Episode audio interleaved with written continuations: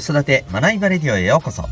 今日もお聞きいただきありがとうございます。子供の才能、思いを唯一無二の生き方へ。親子キャリア教育コーチの前城秀人です。指紋ナビ、各種心理学、絵本講座、塾講師の経験を取り入れたオーダーメイドのコーチングで、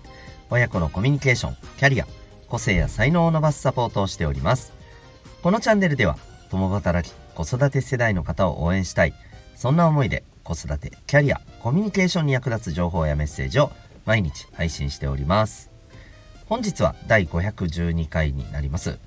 お子さんの人間関係についてちょっと感じたこと、そんなテーマでお送りしていきたいなと思います。またこの放送では、ママの笑顔が子供の笑顔につながる小5ベビーシッター施設長の小5さんを応援しております。はい、ということで、すいません、ここ数日鼻声ですけれども、よろしくお願いします。今日は、お子さんの人間関係について、そんなテーマでお送りしていきたいなと思います。普段、お子さんのよく、一緒にね遊んでいるお友達のことについて、いろいろ思うことあったりすると思うんですよね。なんかすごく、礼儀正しい子だなとか、とてもなんか、すごく優しいなとかね、思いやりある子だなとか、一方で、ちょっとなんか挨拶あまりできてないけどなとか、ちょっとこの辺、モラル意識っていうところをね、もう少し持ってもらった方がいいんじゃないかなとかね、気になるところもあったりすると思います。で、やっぱり私たちとしてはどうしてもこの誰と付き合うかっていうところって結構大事にするじゃないですか。最近私が学んでるそのビジネスの異業種の方々とですね、一緒に活動する、コミュニティで学んだことの一つで、やっぱりこうブレーキになるような人よりもエンジンになる人とね、関係性作ることがやっぱり重要であるっていう、そんなね内容、趣旨のことをね学んだ時があったんですけれども、いや本当そうだなと思っていて、でやっぱりこれってでも大人だけではなくて子供たちにも言えることなんじゃないかなって思うんですよね。なんかどうしてもやっぱりネガティブなことをこうね、結構ね口に出して、でそれこそいじめにつながったりようなねするような行動を起こしてしまう子もやっぱりどうしてもいると。その子自身がっていうよりもね、その時のね、いろんなその子を取り巻いてる環境がそうさせてる部分っていうのは多分におそらく多分にあるとは思うんですけれども、ただねそこを追求するっていうことはちょっと一旦さておき、やっぱりどうしてもそういう言動をすることも、周りにはそういう子もいたり、あるいは、逆にねなんかみんなでやっぱりちょっと頑張ろうって言ってみんなをこう元気づけて勇気づけて、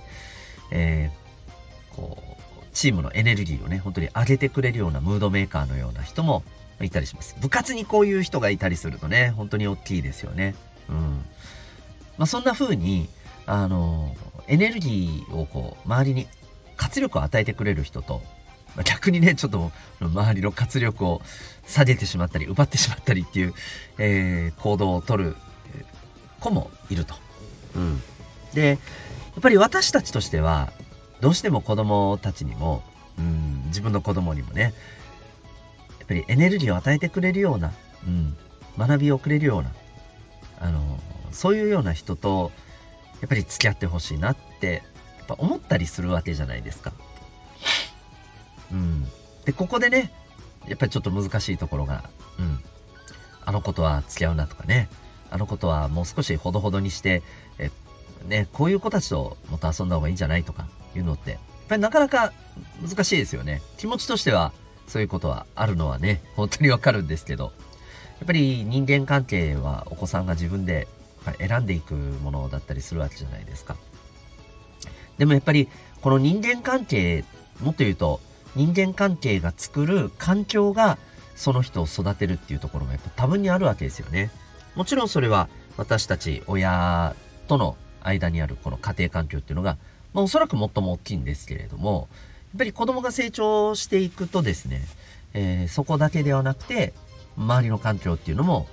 周りの環境っていうのは学校とかですね、そういった環境っていうのも多分に影響を与えてくる。でここでやっぱりね注意してほしいとこっていうか頭に入れててほしいなって思うところは、お子さんのこの学校や、お友達とかこういった部活もそうですよね。こういったところの環境って掘り下げていけばですよ、最終的にはその子が作っていく、作っていくっていうとちょっと言い過ぎかもしれませんけども、選んでいくっていう、選び取っていくっていうところだと思うんですよね。でそうなった時に、そう考えた時にその子が私たちとしてはやっぱりこうエネルギーを与えてくれるエンジンになってくれるような、そんな人間関係を構築してほしいわけじゃないですか。つまりそういう人たちとの、関係構築をどんどん結びつけて強めていくような、そんな方向に行ってほしいわけじゃないですか。そんな方向に行こうと、思えるようなマインドをやっぱり育むことが重要だと思うんですよね。もちろんそれは洗脳するとかね、そういうことではなくて、自然とねお子さんが、そんな風なこうマインドになっていけるような、そんな環境をお家で作ることの方が僕はやっぱり重要だと思うんですよ。はい、こう言っていくとだんだんね答えが見えてきたんじゃないかと思うんですけど、そうなんですよね。そうするとやっぱり私たち自身がですねエネルギーを周りに与えるような、そんな言動、もっと言うと生き方を普段からやってるかどうかみたいなところに行き着くと思うんですよ。私たちがそれをやっていれば自然とその後ろ姿、横顔っていうものをやっぱりお子さんは見ていくわけじゃないですか。で、やっぱそれってすごくねポジティブにね映ると思うんですよね。うちのお母さんお父さんこういうところ本当いいなって、そこまで明確にね言語化して頭に浮かぶわけではなくても、じわーっとねそれは伝わってると思うんです。で自然それはさっき言ったような、お子さんもですねそんな人たちとの関係を結んでいくっていうことを重視していく、そうじゃない、言動をしてる人たちとの関係性っていうのは自然とねちょっと距離を置いていく、そんな風に、なるんじゃないかなっていうふうに思います。はい、ですので、お子さんにねああいうこと付き合うのはやめなさいとか、そういうことを言う前にですね、そう言いたくなる気持ちもめっちゃわかるんですけど、でやっぱどうしてもここは言っとかなきゃなっていう瞬間ももちろんあると思うんですけど、それはそれで、いいと思うんですけど、それだけではなくてね、そもそも私たちが、やっぱりこういう人たちと関係結んでほしいな、こういう子たちとお友達してほしいなって思えるような、その人のようなあり方に私たちもなってるかどうかっていうところをですね、ぜひ、普段自分自身の姿っていうのをちょっと改めて見つめ直してみるのもいいんじゃないかなと、そんなことをねふわーっと思ったお話でございました。今日はですね、お子さんの人間関係、そんなお話でお送りいたしました。最後にお知らせをさせてください。指紋で自分自身の脳の特性、またお子さんの脳の特性を、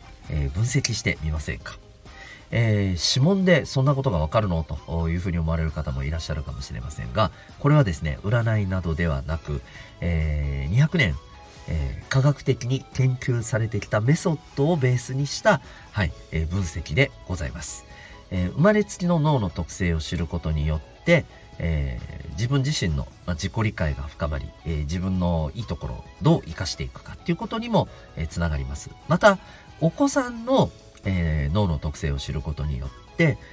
お子さんの才能を引き出す、そんな関わり方、生育環境の作り方などが見えてきます。つまりお子さんの才能を伸ばす、レシピが手に入るというふうに思っていただけたらと思います。指紋は0歳からあります。そして変わりません。すなわち0歳のお子さんであっても、そのお子さんがどんな特性を持っているかというのが、立ちどころに、科学的にかつ簡単に分かってしまうのが指紋の、そうですね、非常にこう優れたところでございます。指紋の分析、指紋の秘密について、知りたい方はですね、ウェブサイトへのリンク貼ってますので、そこからご覧になってみてください。全国どこからでもオンラインで受講も可能でございます。それでは、今日も最後までお聞きいただきありがとうございました。また次回の放送でお会いいたしましょう。学びよき一日を。